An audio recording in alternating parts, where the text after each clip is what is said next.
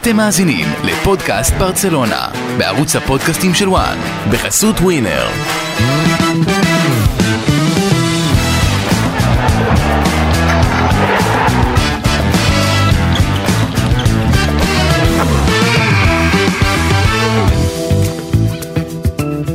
פודקאסט ברצלונה, פרק 73, ברסה יצאה לפגרה עם מהפך על הלווס וחזרה עם תיקו אחת מול ראיו בבייקס, הפעם בלי להצליח להשלים מהפך בדרך אל הניצחון, מה ששם אותה כרגע לפחות במקום הרביעי בטבלה.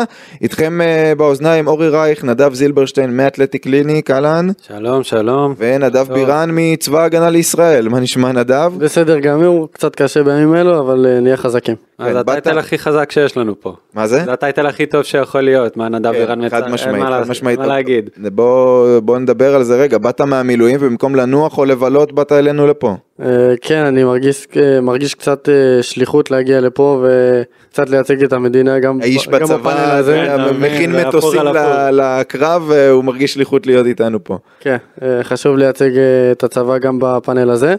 אה, ובעזרת השם נהיה חזקים וננצח. צה"ל או ברצלונה? כרגע צה"ל. רגע צה"ל, אז בוא נדבר, אה, ברצלונה ניתן לך את הכבוד ככה אה, לתת את הכותרת הראשונה לסיכום המשחק נגד ראיו. אה, אז אני אתחיל בזה שבעצם אה, וירוס פיפא מכה פעם נוספת וגובה מחיר כבד. אה, גם גבי שנפצע לכתשעה חודשים ויפספס גם ככל הנראה את כל העונה וגם את היורו. טרשטגן שנפצע פציעה מוזרה וכרגע חסר בנבחרת. וגם אה, אראוחו. ש- שנח והגיע מאוחר, חזר מאוחר מהנבחרת.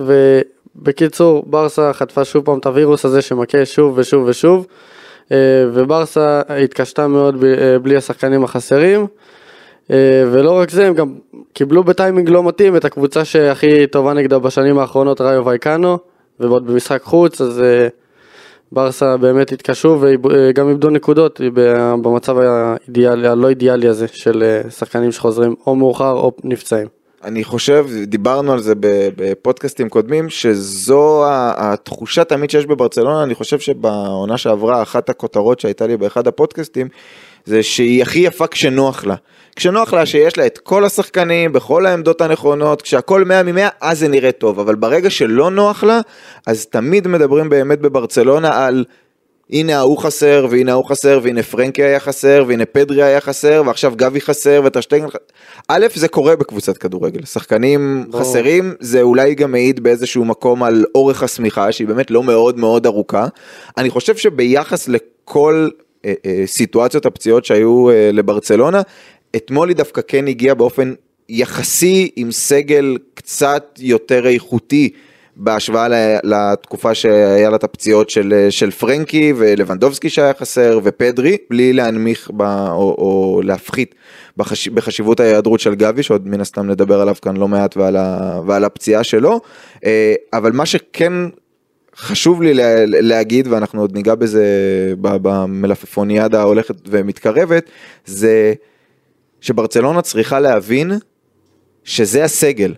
אז יכול להיות שיבוא איזה ויטור רוקה, אולי יצליחו איכשהו לעשות juggling ולהביא גם איזשהו קשר במקום גבי, או לא במקום גבי, גם, גם בזה ניגע, אבל זה הסגל, זאת אומרת, זה חומר השחקנים שיש, החלון הוא בעוד יותר מחודש, וגם עד ששחקנים מגיעים ועד שהם נכנסים, ובברסה הם לפעמים גם מגיעים ברגע האחרון של החלון, זה הסגל, זאת אומרת, גבי לא יחזור, טרשטגן יחזור וזה חשוב. אבל סרג'י רוברטו שחוזר זה לא מה שישנה את המצב, זה חומר השחקנים שיש, ועד שיגיעו לינואר וינסו אולי קצת לשפצר, וגם אז זה לא, לא ינחתו עכשיו כוכבים, זה החומר הקיים, ועם זה מה שנקרא צריך לנצח. אני גם אגיד, אה, אוסיף, אה, שאני חושב שהסגל הנוכחי הוא לא, הוא לא רע, הוא בכלל לא רע, ואני באמת שמח על הסגל שיש לנו. אני באמת חושב שמה שאני אקדים ואגיד אחרי זה בהמשך, שצ'אבי פשוט לא, לא עושה מספיק עם הסגל הקיים, אני מכיר קבוצות כיום ש- עם סגל הרבה פחות נוצץ ופחות טוב מברסה, דוגמת ג'ירונה, שלא צריכים סגל נוצץ, לא צריכים יותר מדי כוכבים, ומצליחים לעשות אה, רצף משחקים עונה עד כה מעולה ומשחקים טוב ומשיגים נקודות וגם ברסה כרגע הנקודות שהיא צוברת זה בעיקר מבליצים של אה, 15-10 דקות אחרונות אז אה, באמת אני חושב שצ'אבי לא מוציא מספיק מהסגל הקיים שלו. טוב, עוד נדבר על אה, צ'אבי, כי את דעתך באמת עליו עוד לא אה, שמענו, את דעתו של נדב שמענו, בוא נשמע קודם את אה, דעתך על המשחק ככללותו. בוא נתחיל מהכותרת. כן. משחק נוראיו. מה אני עוד יכול להגיד על המשחק הזה? אני יכול, בוא נאמר, אני מבין את כל הטענות שיש את וירוס פיפא והשמיכה קצרה והכל טוב ויפה, ואתה יודע מה? אם זה היה משחק אחד ספציפי, בים של יכולת טובה והכל בסדר ואתה מבין מה קורה ואין מה לעשות, וירוס פיפא זה באסה וקבוצות גדולות סובלות מזה וזה ידוע. וראיו לא קבוצה פשוטה, זה ידוע ואין לנו סטטיסטיקה טובה שם והכל טוב ויפה. אבל זה עוד משחק רע בר... בין עוד המון משחקים רעים העונה. אני לא יכול להפריד את, המבח... את המשחק הזה ולהסתכל עליו באופן כאילו, לעשות לו excluding מיתר מה שקורה. ככה נראית כל העונה של ברצלונה עד כה. בחלק גדול ממנה, כמו שאמרת, אם זה באמת קורה, ונגיד כמו נגד בטיס, יש לך את אה, קאנסלו בימין, ובלדה מתפקד טוב בשמאל, ופליקס אה, מצליח להגיע רענן, ופדרי נמצא, ופרנקי אה, נמצא, והכל טוב ויפה, כן, וואלה, הכל מתקתק, מדהים, אחלה. אבל רוב העונה זה לא ככה. רוב העונה יש פציעות, צריך גם לדעת לנהל את הסגל ברמת הרוטציה, אנחנו גם, אני אגע בזה מאוד בנקודה של גבי, ואני גם, אתה יודע מה, אני אקח את ה, מה שנקרא, אני אקח את החופש שיש לי פה, ואני אפילו אגיד לך את מי אני מסמן כבאים בתור, כי הכתובת פשוט על הקיר. אנחנו נגיע לזה ברגע שגבי אה, נדבר עליו גם, אה, אבל אם אני אפילו רואה את הסטטיסטיקה, אה, אם אני זוכר נכון, ה-XG היה 1.31 לברצלונה, ויש לנו גם את ה-0.91 לראיו, משהו כזה. אפילו 0.90. פחות לדעתי, לראיו פחות. לא, לא, ראיתי עכשיו כאילו סטטיסטיקה לדעתי מאנדרסטאט, משהו כזה, וסך הכל התיקו כן משקף, ואני אפילו, אתה יודע מה, עוד- אני בתור אחד שהחמיר לפני היציאה לפגרה, אני אמרתי שהם גם הפסידו בראיו כמו שהם נראים, וזה שגם טרשטגן לא היה, זה גם הוסיף לזה. מה אני אגיד לך, אני לא יודע איך אנחנו יוצאים מזה למשהו טוב. אני לא יודע איך ברצלונה יכולה לבנות מפה איזה יכולת יוצאת דופן ופתאום להפתיע אותי ולהגיד וואלה, כשאני אבוא לפה, אני אוריד את הכובע שלי להגיד וואלה, טעיתי. לא, אני לא רואה את זה קורה, אני לא יודע איך זה בא לידי ביטוי. תראה, אנחנו כל הזמן, מה זה כל הזמן? כשמדברים על העונה של ברצלונה, אז היה לי חשוב עד לפני כמה מחזורים להזכיר את זה שהיו רגעים שהתלהבנו. עכשיו, הרגעים האלה עם הז'ואוס וכולי, זה היה נגד אנטוורפן ונגד בטיס, אלו שני משחקים עם שתי חמישיות. זה היה לפני יותר מחודשיים, זאת אומרת, יש את, ה, את הביטוי הזה של יוצא מן הכלל שלא מעיד על הכלל, השאלה עד אז, הכלל לא היה ברור, הוא היה קצת מעורפל, והיה אפשר באמת, גם אחרי זה הגיע השלוש שתיים נגד סלטה, לא ביכולת טובה, אבל עם באמת אותו בליץ והמהפך, אמרת אוקיי הנה גם כשהם לא כל כך טובים אז הם מצליחים לעשות את זה, אבל הכלל הוא, הוא כבר נוטה יותר לכיוון השלילי, והמשחקים ההם נגד בטיס ואנטוורפן הם בתחושה, מבחינת היכולת הם כבר היוצאים מן הכלל. ובאמת ברסה לא מצליחה לייצר איזשהו משהו שהוא חיובי, כן הצליחה לייצר נקודות, מה שהיא לא הצליחה לייצר אתמול. אה, הכותרת שלי הייתה אה, אה, אה, לא נוראיו, אוקיי? עכשיו למה אני אומר לא נוראיו? לא בגלל התוצאה. בסוף הכותרת לא תסתיים בנימה, בנימה חיובית. דווקא אתה אופטימי, אמרתי לך, בדינמיקה הזו אתה אופטימי. אז, אז אני. צריך להגיד, בפודקאסטים האחרונים כאן, אה, מרכז הפוקוס באמת היה על צ'אבי ועל ההחלטות שהוא קיבל ועל המערכים שהוא הציב והחילופים שהוא עשה או שהוא לא עשה, ואני חושב שמהבחינה הזו, מבחינת איך שברצלונה נראתה ברוב שלבי המשחק, מחצית שנייה זה היה יותר טוב ממחצית ראשונה וכולי, ומשחק חוץ לא קל מול ראיו שהיא טובה.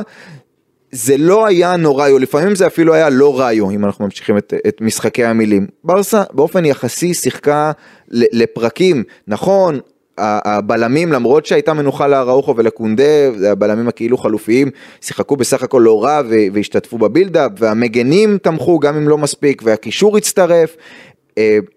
העניין, אני חשבתי בשביל ברצלונה שבחוץ מול ראיו זה ימשיך להיראות מאוד מאוד לא טוב, כמו שזה היה ב-35 דקות הראשונות נגד אלווס, כמו שזה היה נגד שכתר, כמו שזה היה נגד סוסיידד, שאז היה באמת מזעזע, ואמרנו את זה כאן. וזה לא היה מזעזע אתמול. זאת אומרת, אני לא ראיתי כדורגל רע של ברצלונה, אני ראיתי מצבים פה ושם, אני ראיתי ענייני שיפוט שנדבר עליהם וכולי, אבל אני מסיים את הכותרת הזו לפני שניגע ככה בפרטים יותר. שפה הבעיה, זאת אומרת, במשחק שברצלונה, אני חשבתי שראיו עם המעברים שלה, עם היכולת שלה יכולה להכות ממש בברצלונה, ואמרת, היית פסימי לפני שגם יפסידו שם, זה לא היה באמת קרוב להפסד, וגם המצבים שהיו לראיו, זה היה יותר טעויות פרסונליות בחלק האחורי, איבודים לא מחויבים של פרנקי, של רומאו, זאת אומרת, ברצלונה לא שיחקה כדורגל רע, ועדיין, למרות שהיא שיחקה באופן יחסי את הכדורגל הכי טוב שלה, או הכי פחות רע שלה, בהשוואה למחזורים האחרונים, היא עדיין, לא רק שלא הצליחה לנצח, היא מצאה את עצמה שוב מגיעה לאותו תסריט, זאת אומרת עם כדורגל יותר טוב או פחות טוב, היא שוב הגיעה לאותו תסריט שהיא צריכה לנסות ברגע האחרון לגרד את הניצחון, ו- והפעם זה לא הצליח, זאת אומרת יש פה את ה...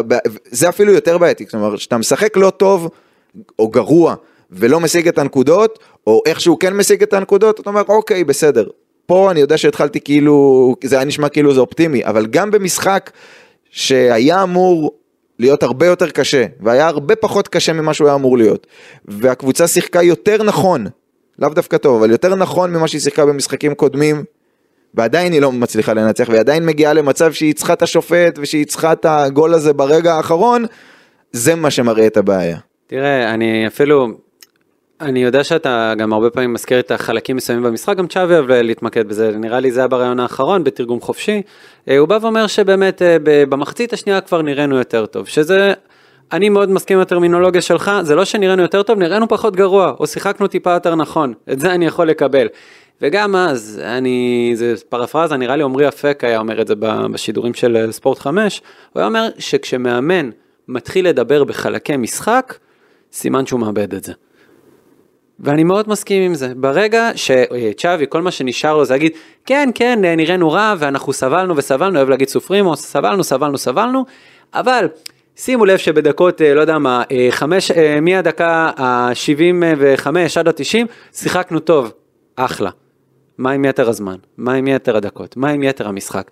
יותר מזה, זה, בוא נאמר, זה הרבה יותר הייתה נסיגה של ראיו, מאשר דומיננטיות של ברצלונה. בכל שלב נתון ראיתי שברגע שראיו לוחצת קצת גבוה, ברגע שעוד נשאר להם האוויר הזה, פתאום ברצלונה עושה את העיבודים הלא מחויבים האלה. ברסה כל כך חשופה ללחץ, גם אם זה בגלל, אה, לא יודע מה, איניגו מרטינס, שאני עוד אדבר עליו, שהוא קצת הפתיע אותי לטובה, דווקא במשחק הזה. אה, איניגו מרטינז ואוריול רומאו כמובן, ואפילו פרנקי שרק חזר מפציעה, פתאום אתה רואה את האיבודים הלא מחויבים למציאות האלה, אה, וכל מה שנשאר לך בראש זה סבבה, הפצועים יחזרו, אבל כמה חסר לך איזה בוסקס, כמה חסר לך מישהו שבאמת יודע להתנהל עם הלחץ הזה, כי ברצלונה ככה, ברמה הפרסונלית, אני לא רוצה לדבר אפילו על הקבוצתית, ברמה הפרסונלית אף אחד לא יודע כמעט לעשות את זה, אולי פדרי, אולי. וזה עוד השחקן אולי כנראה הכי מוכשר שיש לך בסגל ברמה הזאת. כן, אז תכף ניגע באמת ברמה הפרסונלית בשחקנים, אבל אני רוצה לשאול אותך, אה, בירן, לגבי צ'אבי. לגבי צ'אבי כי אה, אתה יודע בפאנלים שלנו כאן בפודקאסטים יש הרבה חבר'ה שהם אוהדים ואני מנסה ככה לדלות מכל אחד מה מה התחושות שלו לגבי צ'אבי שגם ציין שנתיים להגעה שלו הגיע אז כמובן אחרי שברסה הפסידה נגד ראיו בווקס וקומן אה, פוטר שם על המטוס. אה, איך אתה רואה את שווי לפני שאנחנו מגיעים לעניין הסגל וכולי מבחינת מה שציפית ממנו כשוב אתה יודע עוד אחד ממי שגדל עליו וציפה שהוא הגיע ו- ויביא את השינוי והצליח להביא שינוי בהתחלה והצליח להביא אליפות ואנחנו בתוך תקופה שהיא באמת לא טובה מבחינת ברצלונה. איך אתה רואה גם מתחילים אתה יודע הדיבורים על המעמד שלו איך אתה רואה את הסיטואציה הזו בהקשר הספציפי של המאמן. אה, אני מסתכל על זה ככה בהתחלה קודם כל אני הוא הגיע ושינה את כל מה שהיה עם קומן, שוב אני מסכים שזה לא סטנדרט, קומן זה לא סטנדרט, אה, שצריך להשוות אליו, אבל הוא שיפר את הקבוצה, בעונה שעברה באמת היו אה, בעיות, אז הוא הלך יותר על מה שעבד לו שזה המשחק הגנה, המשחקים האלה של ה-1-0, אתה ראית שזה, אה, זה אמנם לא היה הכי יפה, אבל זה הביא לו תוצאות, והקבוצה כמשחק קבוצתי שיחקה נכון וטוב לאותה עונה. אז לעונה שעברה אני באמת חושב שצ'אבי היה אה, אחלה מאמן ומה שברסה הייתה צריכה.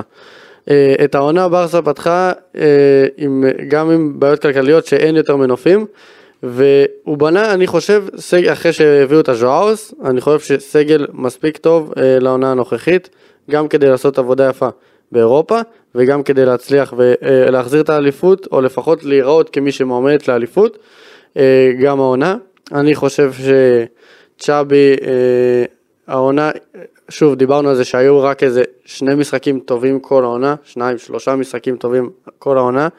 אה, אני לא רואה אצלו העונה אה, באמת יד של מאמן שעם תבניות משחק ברורות, הוא כל הזמן אה, מחפש שיטה, שיטות אחרות שלא עובדות לו, ואחרי שניים שלושה משחקים הוא עוזב אותם ומחפש שיטה חדשה שעוד יותר נראית לא הגיונית.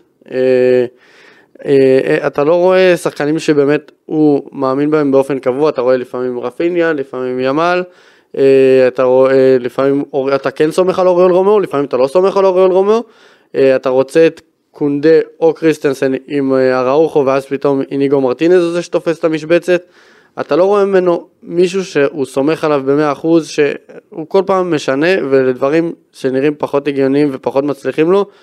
אה, אני כן אה, תומך על זה שכן, כשאתה רואה שאתה לא מצליח אז לשנות, אבל הוא יותר מדי מסתמך על העובדה של אוקיי, זה מה שאנחנו רואים העונה נגיד, שיותר מדי פעמים אתה לא משחק טוב, אתה לא נראה טוב, אתה לוקח לו זמן להגיב, אבל הוא יותר מדי מסתמך על ה-20-15 דקות האחרונות, כמו שהאוהדים אומרים, אוקיי, זה לא, המשחק לא סגור, יש לנו בדרך כלל את ה-15 דקות שאנחנו טובים, אבל זה לא מה שאתה אמור להסתמך עליו, אתה צריך לתת את הכוח אש שלך כבר בפתיחת, בפתיחת המשחק, להיות ערני מהשנייה הראשונה, כמו שבאלווס, אתה חטפת גול תוך פחות מחצי דקה, אתה אתה צריך כאילו לפתוח את המשחק ישר, ישר, ישר בתוך המשחק, ולא לחכות דקה 60 ואז להגיב. אני חושב שצ'אבי, אני גם מתחיל כבר אה, לבקר אותו, אני ציפיתי ממנו שיהיה אה, לפחות עד מה שאני רואה עד עכשיו העונה. אני ציפיתי שהוא בנה, מתי שהוא בנה את הסגל שלו ובאמת הביא כל מה שרצו, כל מה שהוא ביקש הוא קיבל. אה, הוא גם בהגעה של אוריול רומאו, הוא, הוא בחר בסופו של דבר, אמנם הוא לא, הוא רצה שחקנים אחרים והביאו לו בסוף את אוריול רומאו, אבל הוא האמין שאוריול רומאו באמת יהיה השחקן שהוא יוכל להחזיק לו את הקישור האחורי ואנחנו רואים כרגע שזה לא מצליח. אה, וזה גם פלטה של צ'אבי אפשר להגיד. אה, ואני ציפיתי ממנו ליותר לפחות ממה שאני רואה עד עכשיו. צ'אבי, אני צריך להגיד עוד משהו אה, לגביו, זה שנכון ששיחקו יותר נכון אתמול, אבל עדיין יש אישיוז שאני גם לא בטוח איך יצליחו אה, לפתור אותם בעניין המערך. כי אני חששתי אתמול שהוא עוד פעם יעשה איזה משהו מוזר. והסתכלתי על ההרכב, הסתכלתי על המערך. וזה היה נראה בסדר, זאת אומרת בסך הכל רוב השחקנים, השחקנים היו, ב... מי שהיה צריך לקבל מנוחה קיבל מנוחה, אבל השחקנים היו בעמדות הנכונות, בעמדות ההגיוניות, זה כבר לא היה מה ראוכו עושה שם, או למה שינית לשלושה בלמים, אבל גם בכדורגל, ה... נקרא לזה, ה... כביכול נכון, יש אישיוז, כי אנחנו נוטים הרבה פעמים לציין באותה נשימה את 4-2-3-1 ואת 4-3-3. וברצלונה של העונה משחקת את ה-4-2-3-1 בגלל רומאו, כי הוא לא יכול להחזיק שם לבד ולא סומכים עליו, וכי זה מה שנוח לפרנקי. אבל המערך הזה שונה מאוד מ-4-3-3 בעמידה של הקישור, אני מכניס את כל העניין של המערך בסוף תחת צ'אבי, כי זה הנושא שלנו. ב-4, 2, 3, 1 יש לך שני קשרים אחוריים יותר ועשר שמצטרף, ואחד יצירתי שהוא קדמי יותר. ב-4, 3, 3 יש לך אחד אחורי יותר וגם אם השני 50-50 הם לא מאוד התקפיים, הם יש להם את החופש לצאת קדימה. ברצלונה כשהיא משחקת היום את ה-4, 2, 3, 1 שלה, שזה המערך שלה, העונה. נכון שיש את השלושה בלמים לפעמים, אבל אין את ה-4-3-3, אין כמעט אף פעם קשר אחורי בודד ושני 50-50. היא, היא מאבדת את ה... היא מאבדת שחקן מקדימה.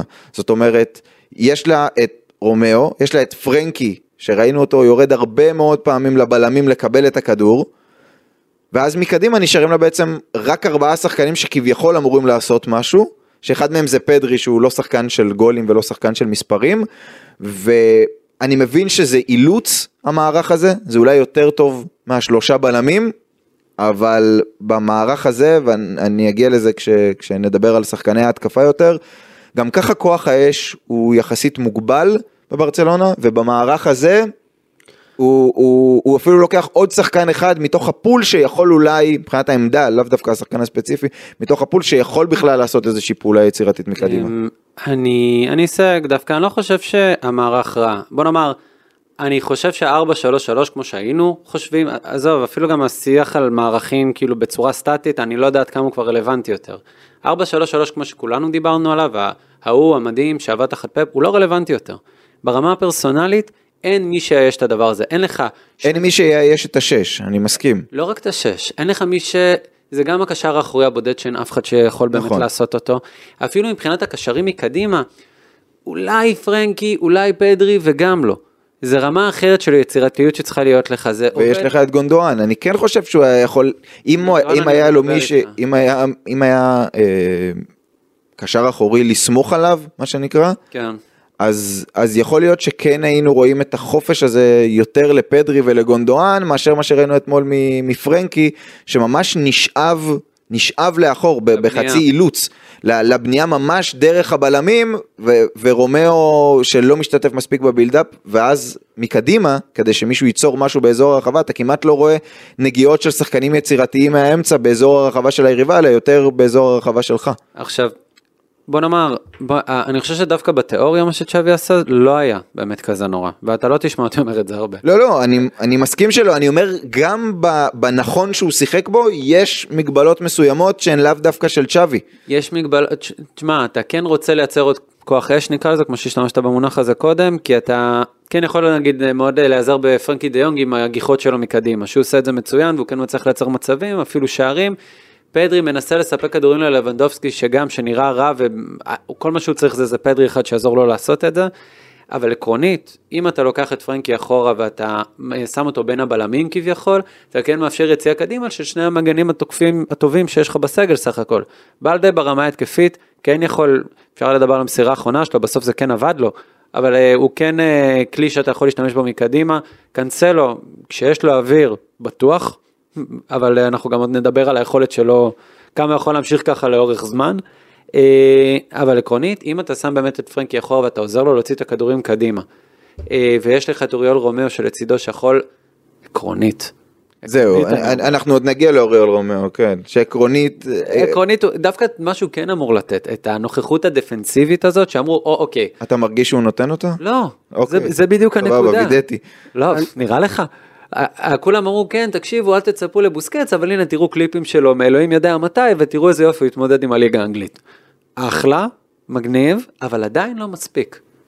ואם הוא לא נותן אפילו את זה, מה הטעם? מה הטעם באוריאל רומאו? אני רוצה לדבר שוב על כוח האש שדיברנו. אה, אני חושב שזה גם, זה שפדרי הוא לא שחקן של מספרים זה דבר ידוע, אבל אני חושב שזה מגיע מהראש, מגיע מצ'אבי, וזה גם מגיע מברסה. אה, אני חושב שכל הזמן בברסה זה הקשרים, עם כמה שהם היו טובים, אה, זה כאילו אמרו להם, אל, אל תנסו לבעוט מרחוק, אל תנסו לאיים על השאר, עד שאתם מגיעים לאיזה אחד על אחד עם כל הפסים ו... אני חושב שבאמת צריך, לה... צ'אבי צריך להגיע לשחקנים, להגיד להם בתחילת משחק, הרי זה דבר מוביל דבר. אה, הקבוצות באות מתבנקרות נגד ברצלונה, ואחר כך אה, בעיטות מרחוק זה דבר שאתה מתחיל עם בעיטות מרחוק, זה מוציא את השחקנים, את שחקני ההגנה קדימה, ועוזר לך בסופו של דבר להכניס גולים בהמשך המשחק, גם אם הבעיטות מרחוק לא מצליחות. אני חושב שצריך להתחיל עם כוח אש בהתחלה דווקא כאילו, ולא בסיום, כדי לנסות לח- לתת את הגול הראשון, את הגול השני כבר מאוד מוקדם במשחק, ואחרי זה, אם כבר, אז להגיב בהתאם למשחק, כשכבר יש לך את הגול הזה, ולא שאתה צריך להעלות את כולם להתקפה ולנסות להשיג תיקו או ניצחון. אה, את- אני חושב שצריך להגיד לפדרי שהוא יכול כן לנסות לאיים מרחוק, אני חושב שצריך לת... לפרנקי לשלוח אותו יותר קדימה, כן לתת לו, להגיד לו, תעשה תנועות, אני חושב שגנדואן כן צריך יותר גם לעשות תנועות קדימה וגם לאיים מרחוק, גם אה, רפיניה או למין, אם תבעטו מרחוק לא יקרה שום דבר, הכל בסדר, אם זה ייכנס, אדרבה, אם זה לא, אז אתה לפחות עשית משהו שיעזור לך במהלך הבא, וברסה לא מספיק מגיעה למצבים, הבעיה שלה זה שהיא לא מספיק מגיעה למצבים. זה לא רק, לבנדובסקי לא מקבל מספיק כדורים, נכון, אז לפחות תנסו לעשות מהלכים שיעזרו לכם בהמשך, או שלפחות יגיעו למצבים שלהם על השאר. זה לא הגיוני שבכל כך הרבה משחקים ברצלונה לא מגיע בכלל למצבים, לבנדובסקי לא נוגע בכדור, ועדיין בכל זאת לא מנסים לבעוט מרחוק. זה כאילו, היה לך נגיד בעבר את איוון רקיטיץ', שחקן עם בעיטה מטורפת, אבל מה בברצלונה בקושי ראו את זה כי אמרו לו אוקיי אתה בברצלונה תחשוב דבר ראשון לתת את הפס. אתה לא צריך תמיד לחשוב על הפס, אתה כן גם צריך לפעמים, לפעמים לאיים על השאר.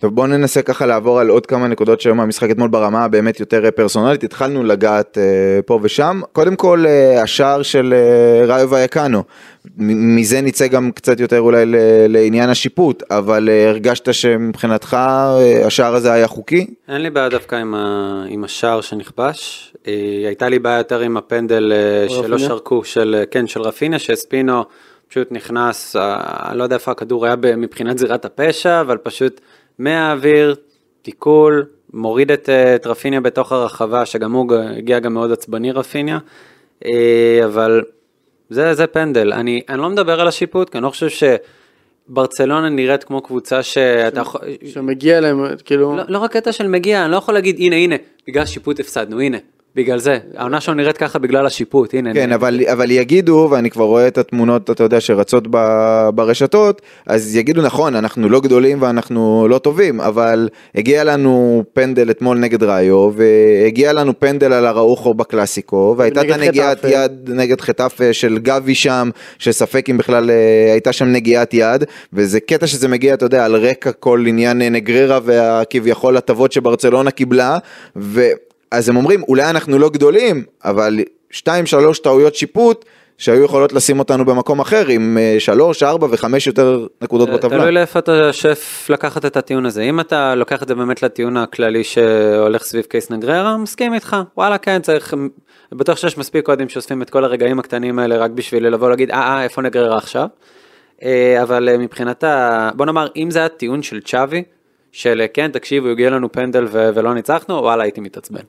תראה, הוא אמר אתמול, אה, אתה יודע, הוא מנסה ללכת על ה... אתה יודע, ללכת על ביצים, הוא אמר, אין לנו מזל עם שופטים. כל ההחלטות שהן החלטות גבוליות, הן לא הולכות איתנו. כמו למשל גם השער ההוא נגד גרנדה, שנפסל שם בגלל נבדל של שחקן שלא ממש היה מעורב. גם אתמול השער שספגו, גם אפשר להגיד, יכול להיות ש... שהייתה שם הסתרה, שכן הסתירו לפניה, לא בפעם הראשונה, לא בהגבהה הראשונה, בבעיטה השנייה. זאת אומרת, יש דברים שהם אולי 50-50 שכן היו יכולים ללכת לכיוון של ברצלונה, ובינתיים הם בין ה-50-50, רוב הפעמים, לפחות ככה זו התחושה ש- שצ'אבי משדר, זה לא הלך לצד של ברצלונה. בסדר, ש- שלא ילך, אני צריך שגם ברצלונה תלך לצד של ברצלונה לפני שהשיפוט ילך לצד של ברצלונה. בוא נדבר על אה, איניאקי פניה, שבאמת קיבל את, ה- את המקום. צריך לזכור שיש עוד מעט, נדבר על זה בהמשך, את המשחק נגד פורטו, אחרי זה נגד אתלטיקו. אה, נסח בך איזושהי תחושה של אה, ביטחון, או שאתה אומר אוי לא? אה, לגבי, קודם כל יש עכשיו, יהיה רצף משחקים מאוד קשה, גם אה, ג'ירונה מצטרפת לרצף הזה, אה, וכל עוד לא יודעים מה עם טרשטגן, אז אני כרגע באוי לא. אני חושב, הבעיה שלי עם פניה זה, אני דווקא לא חשבתי שהוא יהיה נורא כמו שראיתי אתמול, לא מהבחינה של, סבבה, טעויות של שוער אפשר לקרות, גם שוערים גדולים עושים, ובוא נגיד אצל ריאל, גם אני לא תופס כל כך מקפה, אז בסדר, קורה. אני חושב שהבעיה אצל פניה, לפי מה שאני ראיתי פעמיים לפחות במשחק, התגובה שלו אחרי ההצ... ההצלה, עד שהוא קם, הוא מאוד אדיש לעניין. הוא, הוא, הוא נראה לי הופתע מזה שבכלל הגיעה הבעיטה. אגב, צריך להגיד, הוא לא הציל בפעם נראה הראשונה. הוא זינק ימינה, ולקח לו המון זמן עד שהוא קם והגיב. אז סבבה, לפעמים אתה עוצר לא טוב, קורה, אבל התגובה של, כאילו, תגובה של שוער, הוא צריך לחיות את המשחק וצריך באמת גם, בתור שוער שני, לרצות להוכיח שהוא באמת שווה את המקום שלו בסגל, אה, ואז שמגיעה ההזדמנות, אז, אז אתה רואה גם את הטעות בהצ... בהצלה עצמה, וגם בזה שבאמת לקח לו הרבה זמן להגיב גם בשער וגם הייתה עוד הזדמנות שהוא פשוט הגיב מאוד מאוחר ולקח לו הרבה זמן רק לקום. וזה אני אומר לעצמי אוי ויי כי בליגת אלפות ובקצבים יותר גבוהים זה יכול להיות לך אפילו עוד יותר. כן, וטרשטגן צריך להגיד, טרשטגן הוא ה savior של ברצלונה, קצת שכחנו את זה, כן. כי עונה שעברה גם אמרנו איזו הגנה מדהימה יש, השנה ההגנה פחות מדהימה, וטרשטגן בפעמים שהיה צריך, זה היה גם בעונה שעברה, אפילו עם ההגנה המדהימה, שהוא היה זה שאת המצב הגדול האחד הוא לוקח, ועכשיו אין אותו, אז המצב הגדול האחד הזה, לא בטוח שהוא ייעצר. גם מורגש שקו ההגנה עוד לא סומך עליו, היה איזה קטע, נראה לי זה היה קריסטנסן, שהיה עם הגב למגרש, קיבל כדור, כבר הרגיש שמישהו לוחץ עליו, וראיתי במקום בדרך כלל מה שקורה, הם מוסרים לטרשטגן אחורה והוא מוציא כדור קדימה, פתאום אני רואה שקריסטנסן לוקח את זה על עצמו. אה, מה מה זה לוקח את זה על עצמו? מתחיל להקפיץ, מתחיל לרוץ שם, מתחיל להסתובב על השחקן, זה דברים שאתה לא רואה משחקן, הוא לא עד כדי כך מבוגר, אבל הוא כן מנוסה, הוא כן יודע מה זה להיות שחקן נכון בקו הגנה, והוא פתאום עושה משהו שלא... שלא, אתה לא מצפה שיקרה בקו הגנה כל כך זהיר כמו של ברצלונה. לעשות ככה סיבוב על שחקן ההתקפה שלוחץ אותך, זה עבד לו הפעם, אבל זה כן משדר את החוסר ביטחון או התקשורת שיש בינו לבין איניאקי פניה. אני חושב שב... אם, נשאר ככה בהגנה ונתקדם לאורך, אה, המערך, אז מבחינת הבלמים הייתי יחסית מרוצה ממה שראיתי, למרות שהם כאילו לא הבלמים הבכירים, גם בהשתתפות בבילדאפ, זה היה יכול להיות יותר בדקות הראשונות, זה הלך והשתפר. אני רוצה להגיד משהו על, ה- על המגנים, קודם כל קאנסלו, איזה כיף לראות אותו משחק כדורגל, זאת אומרת, כן. הוא, הוא, הוא, הוא באמת, הוא שייך לרמות שברצלונה צריכה להשתייך אליהן, ולא רק בעמדת המגן הימני שתמיד היה שם חור, אלא באופן כללי, אם כולם היו קאנסלו זה היה מצוין. אה, בלדה אתמול, אם אני נשאר באזור המגנים, אז, אז הייתה לו את ההצטרפות ואת החצי בישול הזה, אם, אה, אם נקרא לזה ככה, אבל אני יודע שמאוד מאוד מתלהבים מעניין הקאנסלו יכול להיכנס ולשחק אה, כקשר. אנחנו רואים גם בג'ירונה למשל את מיגל גוטיירז, המגן השמאלי שנכנס, וכמובן שבסיטי זה קורה וכולי, אבל לברצלונה, ובוא נגיד ככה, לסיטי ולג'ירונה יש קשר אחורי אחד, והמגן מצטרף כדי לסייע לו ב build-up. לברצלונה יש את רומאו, ויש את פרנקי, ויש את פדרי שיורד אחורה ולא נמצא מספיק באזור הרחבה. הכניסות של קאנסלו לאמצע, אין לי בעיה שהן מוסיפות עוד קשר, אבל ברצלונה הם, הוא פחות מתווסף בכנף. בכנף, כמה פעמים, גם אתמול, מול ראיו, שכבשה שער, נדבר על מחצית שנייה, אוקיי, אחרי שהיא כבשה שער, אחרי שהיא הבינה ב state of mind, אוקיי, עכשיו אנחנו משנים, אנחנו רוצים לשמור יותר, להסתגר יותר. כמה פעמים ראינו את קאנסלו מגיע עד הקו ו- ומוציא קרוס, זה כמעט לא קורה, זאת אומרת, זה קורה פחות מדי, יש איזושהי... במערך הנוכחי להתאהב בזה שקאנסלו יודע להיכנס לאמצע ולנהל את המשחק, זה פשוט עוד קשר מיותר באמצע, עם יותר ויותר ניסיונות לתקוף דרך האמצע, ומקשה הרבה יותר על ברצלונה בעיניי לרווח את המשחק, כשיש לה, במחצית השנייה ראינו את פליקס.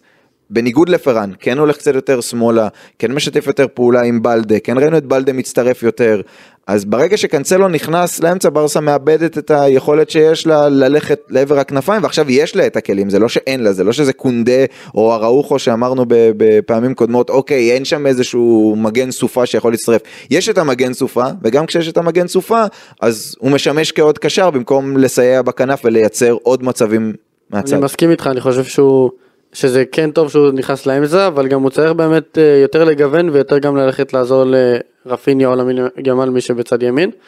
אה, כי זה באמת יכול גם לפתוח את ההגנה וגם אה, מבחינת ריווח וגם לתת עוד בישולים לקנסלו כשיש לו קרוסים נהדרים. אני כל כך סומך על קנסלו מבחינת משחק ההתקפה שלו שאני חושב שצ'אבי פשוט צריך להגיד לו, שחק, שחק חופשי. איך שבא לך, לפעמים מתכנס לאמצע, לפעמים צריך... כן, אבל יכול להיות שגם קאנסלו אוהב את הלהיכנס לאמצע הזה, מאוד ודווקא. ההוראות של צ'אבי צריכות להיות בעיניי, כן תרווח יותר, תעזור לנו לרווח את המשחק. צ'אבי מאוהב הרי בלבודד את השחקן על הכנף. זה, אמרתי את זה גם בפודקאסט הקודם, זה מצוין עם דמבלה, זה לא עובד מספיק טוב עם למין ימל, זה לא עובד טוב מספיק עם רפיניה. אה, רפיניה, הם צריכים את העזרה של המגן התוקף, והוא הרבה פעמים לא נמצא שם. כמו שאמרת, צ'אבי אוהב את הכנף לבד, אז אני שוב שואל את עצמי, האם זה בחירה של קנסלו להיכנס כל הזמן לאמצע, או שזה צ'אבי אומר לו, תיכנס לאמצע וזהו. אם, כאן- אני בטוח שאם קנסלו לדעתי היה מחליט על זה בעצמו, הוא כן היה מגוון, כמו שהיינו רואים בסיטי, ולפעמים לפעמים עושה תנועות לכנף, ולפעמים אה, באמת נכנס לאמצע. אז אני לא יודע אם זה באמת אה, אה, משהו שצ'אבי אומר לו לעשות ולהיכנס יותר לאמצע, או שבאמת מה שנוח לו לעשות. אם זה באמת מה שנוח לו, אז הייתי אומר לו כן ללכת יותר לכנף. יכול להיות שזה פשוט, צ'אבי בונה הרבה, הרבה מהאסטרטגיה שלו, לפי כל הסרטונים שראיתי, שהוא, איך הוא מסביר את הטקטיקה שלו, הוא מנסה מאוד להתייחס למה קורה שהקבוצה מאבדת כדור. אני חושב שכל המטרה שלו זה למנוע מצב שיש, אה, אה, איך זה נקרא, אה, כמות מספרית גבוהה יותר. יתרון מספרי, זה המונח שהיה חסר לי, יתרון מספרי במצב של הקישור ברגע שברצלונה מאבדת כדור. אני חושב שזו אחת הסיבות לבאמת למה קאנסלו שם, לדעתי, אבל מבחינת הגיוון של המשחק, זה, כל זה עדיין נראה לי בגדר ההוראות של צ'אבי ופחות קאנסלו רוצה להישאר באמצע, כי... זה בכל מקרה צריך להיות בסוף ההוראה של צ'אבי, גם אם קנסלו אוהב, אה, לא יודע, לאכול תותים באמצע משחק, בסוף יש את המאמן שצריך לא, להגיד לו, ברור. אתה צריך לעשות א', ב', ג', ד'. אני אומר שזה מראש לא איזה משהו שצ'אבי ביקש ממנו, כאילו תהיה רק במ... אה, תהיה רק אה, בצד ובמרכז והוא בוחר להיות באמצע. אלא ראינו את זה כל הזמן, כאילו ראינו אותו באמת מבודד, כמה פעמים את השחקנים באגף ימין. ואני לא, עדיין לא מבין למה. כאילו, אתה אומר יתרון מספרי זה העניין, שצ'אבי יש לו, ואנחנו גם שומעים את זה על הציטוטים שלו, יש לו פוביה מ... מלא לשלוט במשחק, מלא להחזיק את הכדור. ואז מה שקורה זה שיותר חשוב לו לייצר יתרונות מספריים במרכז השדה, יותר קשרים, זה מערך ארבעת הקשרים של העונה שעברה, זה הכניסות של קנסלו עכשיו לאמצע, זה להעמיס את את האמצע, תמיד שיהיה מישהו קרוב בנתיב מסירה, שאפשר להשתחרר מלחץ ואפשר להניע את הכדור והשליטה תהיה אצלנו והכדור לא יוצא ליריבה אז אי אפשר לספוג. אבל, אבל אז אין לך את היתרון המספרי בכנפיים, כי המגן לא מצטרף לשם. אז אתה, אתה לשלוט- מאבד יתרון מספרי במקום שהוא יותר קריטי התקפית, לטובת זה שהכדור יהיה אצלך יותר הוא עדיף. לשלוט בכדור, אה, יותר בטוח לשלוט בכדור מאשר להגיע למצבים שבסוף יאיימו על השער. וזה מה שמתחבר לי, אני מחבר את קאנסלו לרומאו. כן. כי רומאו, ב- ב- במה שהוא נותן או במה שהוא לא נותן, מה שכתבתי לעצמי זה שהוא לוקח את ברסה אחורה. מה זה אומר שהוא לוקח את ברסה אחורה? לא ברמת האיכות, אפשר גם להגיד ברמת האיכות. הוא לוקח את ברסה אחורה בזה שהוא כמעט לא משתתף בבילדאפ. זה יכול להיות עניין של ביטחון שאבד לו גם וכולי. כשהוא משתתף בבילדאפ הוא מאבד הרבה כדורים והוא נכון. מאט את המשחק. אז, אז הוא פחות משתמש בזה, ואז קורה לנו מצב של כמו דומינו כזה, שקנסלו צריך, אולי מרגיש שהוא צריך להיות יותר באמצע כדי לשלוט בכדור. פרנקי, ראיתי אותו הרבה יותר מדי פעמים אתמול, מגיע ממש לאזור הבלמים, ו, ורומאו הוא לא אופציה טובה למסור לו, ואת פדרי זה גם לא ככה, כלומר כל הקבוצה נמשכת אחורה כדי לחפות על זה שרומאו לא לוקח חלק מספיק פעיל וסומכים עליו מספיק ב build-up. ורומאו יכול להיות קשר אחורי בברצלונה. במשחקים מסוימים זה יכול לעבוד, אבל לא בחוץ נגד ראייו שלוחצת, במשחקים ספציפיים מאוד, והוא יצטרך למצוא גם בלי גבי איזשהו תמהיל קישורי אני אקרא לזה, שיעבוד לו בלי רומאו, כי לסמוך על רומאו שאנחנו רואים שוב שהביטחון כנראה עבד לו, אה, הם פשוט, אה, אה, השחקנים מקדימה יישארו לבד, כי עוד ועוד קשרים ומגנים תומכים, תוקפים, כולם באים לסייע ב build-up. אוקיי, אז אתה מחזיק את הכדור, אבל איפה אתה עושה את זה? בעיקר בחלק האחורי או בשליש המגרש האמצעי. לא ראינו את ברצלונה אתמול מניעה, כמו שאני אוהב להגיד בשידורים, אה, על קשת השלוש, כמו בכדורסל, ימינה, שמאלה על הרחבה, יושבת ימינה, שמאלה, ימינה, שמאלה, לא. ראינו אותה, את רוב הקשרים שלה הרבה מאוד פעמים במיקומים הממוצעים שלהם ובנגיעות שלהם, רחוק מאוד, רחוק מדי מאזור הרחבה. לגבי אוריול רומאו אני מסכים שבאמת יש מס, מספרים אפילו, משחקים, מספר משחקים מצומצם אפילו כבר זה נראה שהוא באמת יכול אה, לפתוח, מבחינתי לפחות. אה, לגבי העתיד, ה, בוא נגיד לא יותר מדי רחוק אבל גם לא קרוב, אני באמת מסתכל על קריסטנסן כשחקן שיכול להיכנס לתפקיד הזה ולעשות את זה אולי אפילו יותר טוב מאוריול רומאו. אה, לשלושה משחקים הקרובים עוד לא הייתי עושה את זה כי שוב זה דבר שהוא מאוד ניסיוני. אבל היית עולה עם רומאו למשחקים האלה? לא. אוקיי. יש לי, יש לי הרכב שבניתי. מה, השל... מה השלישיית קישור שלך? כן, אז זה הולך ומתגבש שרומאו באמת לא, לא, ב... לא לי- בעניינים. זה גם מת, מתווסף לעניין שאמרתי שצריך יותר כוח אש אה, ויותר אה, דינמיות ובאמת אה, עזרה בבילדאפ. אה, לדעתי אה, פדרי צריך להיות העשר והשניים שאיתו זה פרנקי וגנדואן.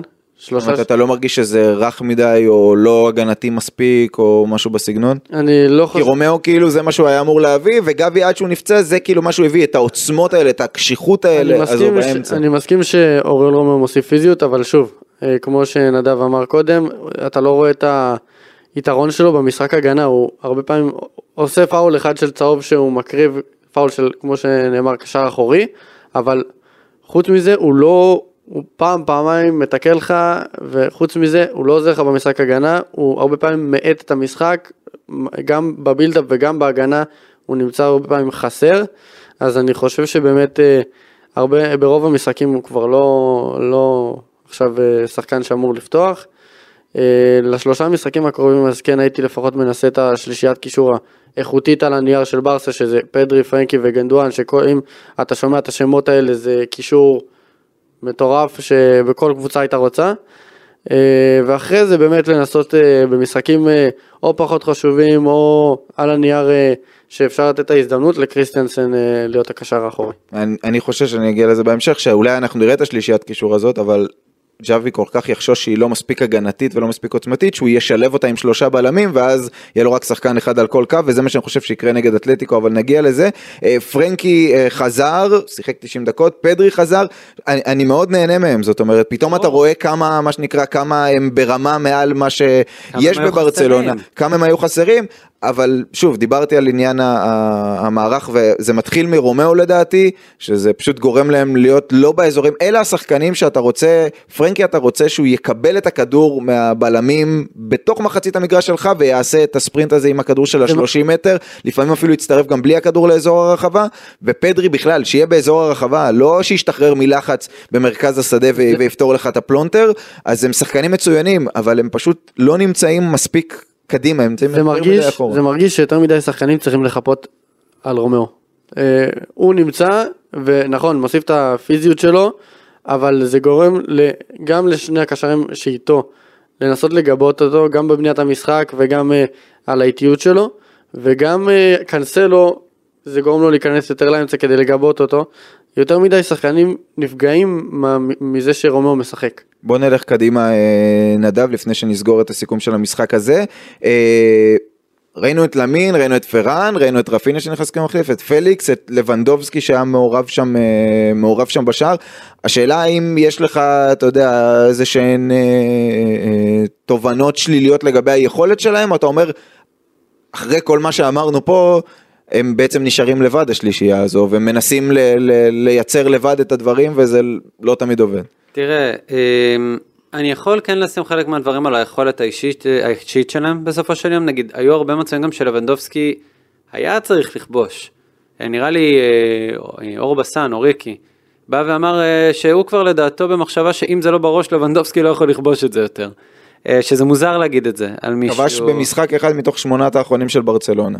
אה, השאלה אם הבעיה היא בו או הבעיה בייצור המצבים, אני, אני אגיד את התשובה אה, לדעתי הגנרית, אני מצטער על הגנריות, אבל שהאמת איפשהו באמצע, זאת אומרת הוא הרבה פחות טוב ממה שהוא היה, אבל הוא גם מקבל ממש מעט מדי כדורים, זאת אומרת מעט מדי מצבים ש, שיכולים לשים אותו באמת במצב הבקעה בוא, משמעותי. בוא נגיד את זה ככה, בהינתן סיטואציה בה באמת שחקן, גם אם ברמה שלו נמצא בירידה שהיא סך הכל הגיונית, אז סבבה, הוא לא יכבוש 80% מהכדורים שמגיעים אליו, הוא יכבוש 60% מהכדורים שמגיעים אליו.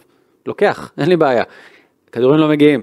אז זה פתאום מרגיש כמו, אם הסיכויים ברמת ה-60% שלבנדובסקי יעשה מזה שער, וואלה, אם אה, מגיעים אליו אה, שניים שלושה מצבים טובים במשחק, אולי אחד מהם הוא יכבוש, אולי אחד מהם הוא יוביל לשער, גם לא. בעיה. והבעיה היותר גדולה, ונגענו בזה בפודקאסט הקודם, זה שחוץ ממנו, אין אף, אף אחד שהוא באמת סקורר, זאת אומרת, למין ימל יש לו את העליות ואת הירידות שלו ואת היציבות ואת הדריבלים המצוינים, אבל הוא לא מביא את המספרים, ורפיניה, הוא בן 16. נכון, ו- ורפיניה ראינו, הוא נכנס והוא בועט לקורה, אבל שוב, תמיד חסר לו הגרוש ללירה כדי להביא את המספרים, ופרן תורס, הוא יודע לתת את המספרים, אבל אתמול היה לו מצב מצוין לנגיחה, והוא לא הצליח לשים אותו ברשת, ופליקס, אנחנו יודעים שהוא שחקן שיודע לכבוש, אבל גם הוא אף פעם לא, בקריירה שלו לא היה איזשהו גול לא- סקורר גדול שמביא קל יציבות. איפה שהוא נמצא באגף, זה סך הכל הגיוני. צ'אבי גם, גם, גם אותו באופן יחסי, גם בלדה, אה, דווקא לאחרונה כניסות של בלדה גם, איכשהו קורות הרבה יותר לאמצע, אני לא, אה, הוא כן מנסה לרוץ לעיתים לאגף כי שם אני יודע שנוח לו, אבל פתאום אתה רואה הרבה ריצות שלו למרכז ואני קצת לא, לא הבנתי למה. כאילו למה הוא הולך ראש בקיר לתוך האמצע. מה, אה, אה, לא היה שם שום אה, מקום למרווח, הוא יכל לעקוף, הוא יכל לפנות עוד, עוד אה, שטח לז'או פליקס. אני חושב שכשז'ואאו פליקס היה זה עבד קצת יותר טוב כי ז'ואאו פליקס לא באופן אוטומטי אה, נכנס לאמצע. פרן תורס כאילו אמרו לו תשחק בשמאל והוא לא שמע והוא הלך כל הזמן להיות באמצע ובלדה לבד יש, אין לו את הביטחון כדי להצטרף לבד אל החלק הקדמי. וברגע שז'ואר פליקס כן היה שם וכן הלך לפעמים שמאלה וכן יש לו את הדריבל אז כן יש שם קצת יותר שיתוף פעולה ואני חושב שבאמת שם נמצא המפתח של ברצלונה לאו דווקא למשחקים הקרובים אלא באופן כללי. ללכת פחות עם הראש בקיר, עם כל כך הרבה שחקנים שנכנסים לאמצע, כולם כולם כמעט מצופפים לאמצע, כולל המגן הימני, כולל לפעמים המגן השמאלי, כולל פרן תורס הקשר השמאלי, כולם דרך האמצע, ככה זה לא יעבוד. אמרת ראש בקיר, זה צמד מילים שהרבה פעמים אני רואה במשחק של ברצלונה, כן. שמנסים הרבה מאוד דרך המרכז, וגם אה, למין ימל או רפיניה שמבודדים בימין, הם שמאליים ברגל, אז הם עושים כל הזמן את התנועות שלהם לאמצע. ואין את המגן שמצטרף הרבה פעמים ונתקעים שם בקיר במרכז. נדב משפט אחרון שלך לסיים. בגלל זה דיברנו, דיברתי. על, צ'אבי עם התבניות התקפה, שזה גם, שזה יותר מדי דרך האמצע, אה, וגם אני, אני גם רוא- רואים את הירידה של לבנדובסקי וזה מובן, אבל אה, כמו שנדב אמר, 60% קונה, כאילו זה עניין שלבנדובסקי הוא עדיין בטופ חלוצים בעולם, אין שאלה על זה בכלל, פשוט הוא לא מספיק מקבל אה, את ההזדמנויות ואת הכדורים ואין מי שיעזור לו, ויותר מדי, מרוב שלא עוזרים לו אז גם הרבה אה, שחקנים יכולים לשמור אותו, כי אין אה, דאגה משחקנים אחרים שפתאום יגיעו, כי אין כל כך תנועה.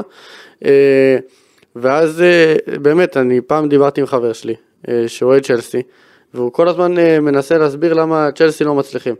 עכשיו, לא משנה איזה חלוץ שם, לא היה מצליח, לא היה מצליח.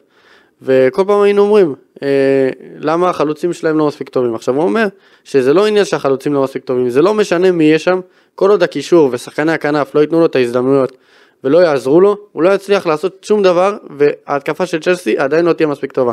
אז זה גם העניין בברסה, כל עוד לא, התבניות משחק והמיקומים של השחקנים לא יבואו ויעזרו ללבנדובסקי, אז אה, לבנדובסקי ימשיך להיפגע, וגם עם הגיל שלו הוא יישחק ויהיה פחות טוב. אני חושב שבאופן קבוע אנחנו צריכים לעשות פינה דברים שחברים אומרים, אני חושב שהיא פינה תמיד מאוד רלוונטית, תמיד יש דברים נכונים לעלות משם, אני, בואו נאמץ את זה. אני רוצה לשים רק כוכבית, אמרת פה את המשפט, אין מי שייצר לו את המצבים, ואז הסברת נכון, זה לא שאין מי שבברסה שייצר לו את המצבים, זה שכמו שאמרת, התבניות והמיקומים שלהם לא שמים אותם בעמדות מספיק גבוהות, מספיק קרובות ללבנדובסקי, כדי, שהוא, כדי שהם יוכלו לייצר לו את המצב, כי אי אפשר להגיד בקבוצה שיש בה את פדרי ואת גונדואן ואת למין ואת רפיניה ואת פליקס, ש... ואת קאנסלו ואת בלדה, שהם לא יכולים לייצר את המצבים. הסגל לא רע ברמה. הסגל לא רע, ולכן לא. זה הולך ומכוון אותנו באמת ל- לאיש ש- שמנהל אותם. זה גם נותן לך הרגשה, אה, גם איזו תגובה שנתקלתי בה, שאם אתה שם את כל אחד מהשחקנים האלה, לא יודע מה, בקבוצה עם אה, מאמן, עם טביעת אצבע,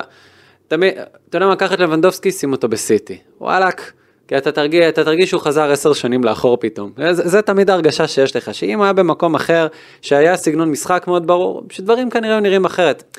אני שונא את הטיעון הזה, כי מצד אחד אה, זה שלח אותך לאיזה מימד מקביל, ו- ואתה אומר לעצמך, טוב, אתה לא יכול להילחם בפנטזיה. פנטזיה תמיד תנצח, אין לך, ד- אין לך דרך... אה, כן, לא גם ש- סיטי וברצלונה אין מה לעשות, אנחנו רוצים לאגד אותן באותה נשימה, אבל הן לא באותו הם אפילו לא קרובות, level. אפילו לא קרובות כמו שצ'אבי ופפ, לא באותו לבל, הם לא קרובים, הם לא קש... הם כאילו, הם קשורים אחד לשני, אבל זה לא מרגיש ככה.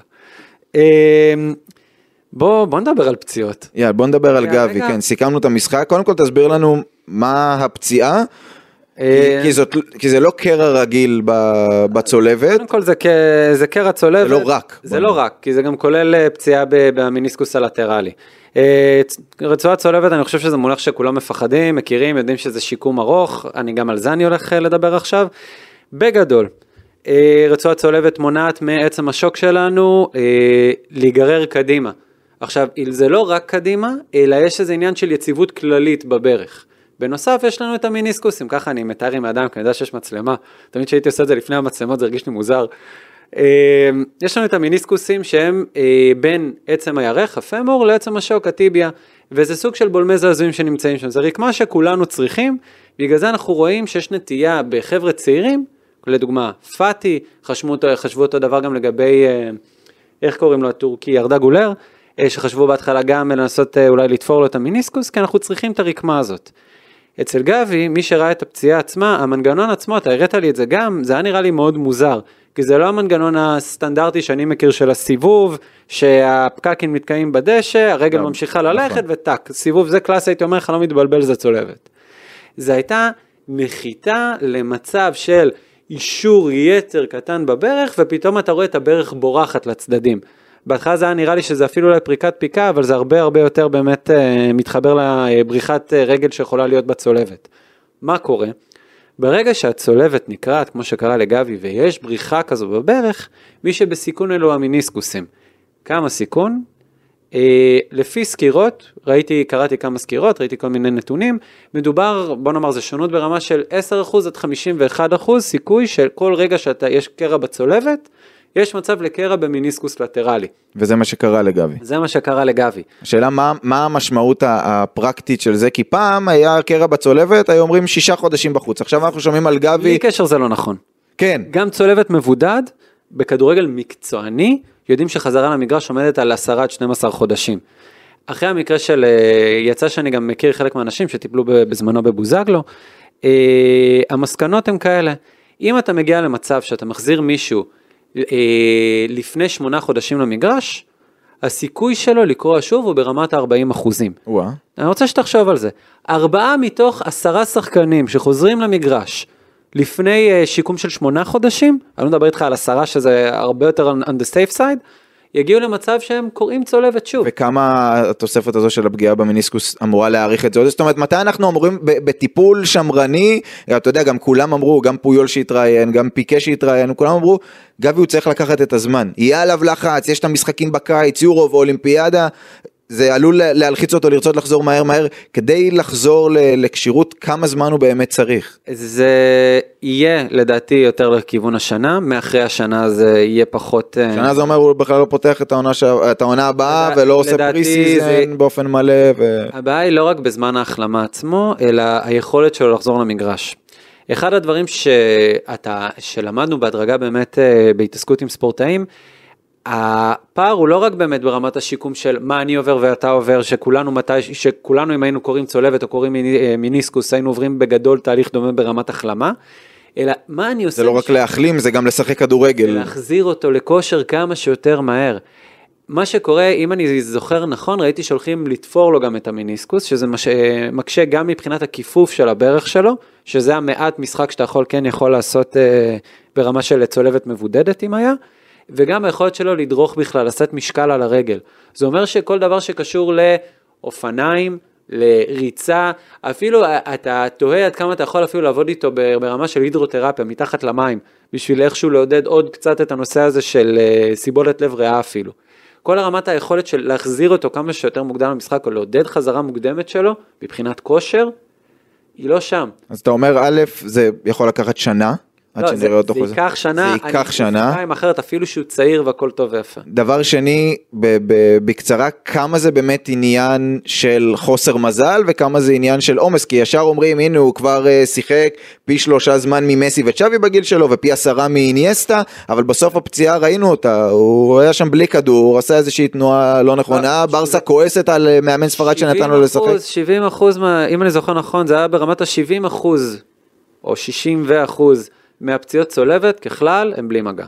בואו נתחיל מזה. אוקיי. אז אלה... אבל השאלה כמה עניין העומס וחלוקת עומסים והעובדה שהוא באמת משחק בלי סוף, באמת השפיעו על הפציעה הזו, או שזה גם, וזה פשוט בעיקר חוסר מזל אחד גדול. זו שאלה שאני נתקל בה הרבה.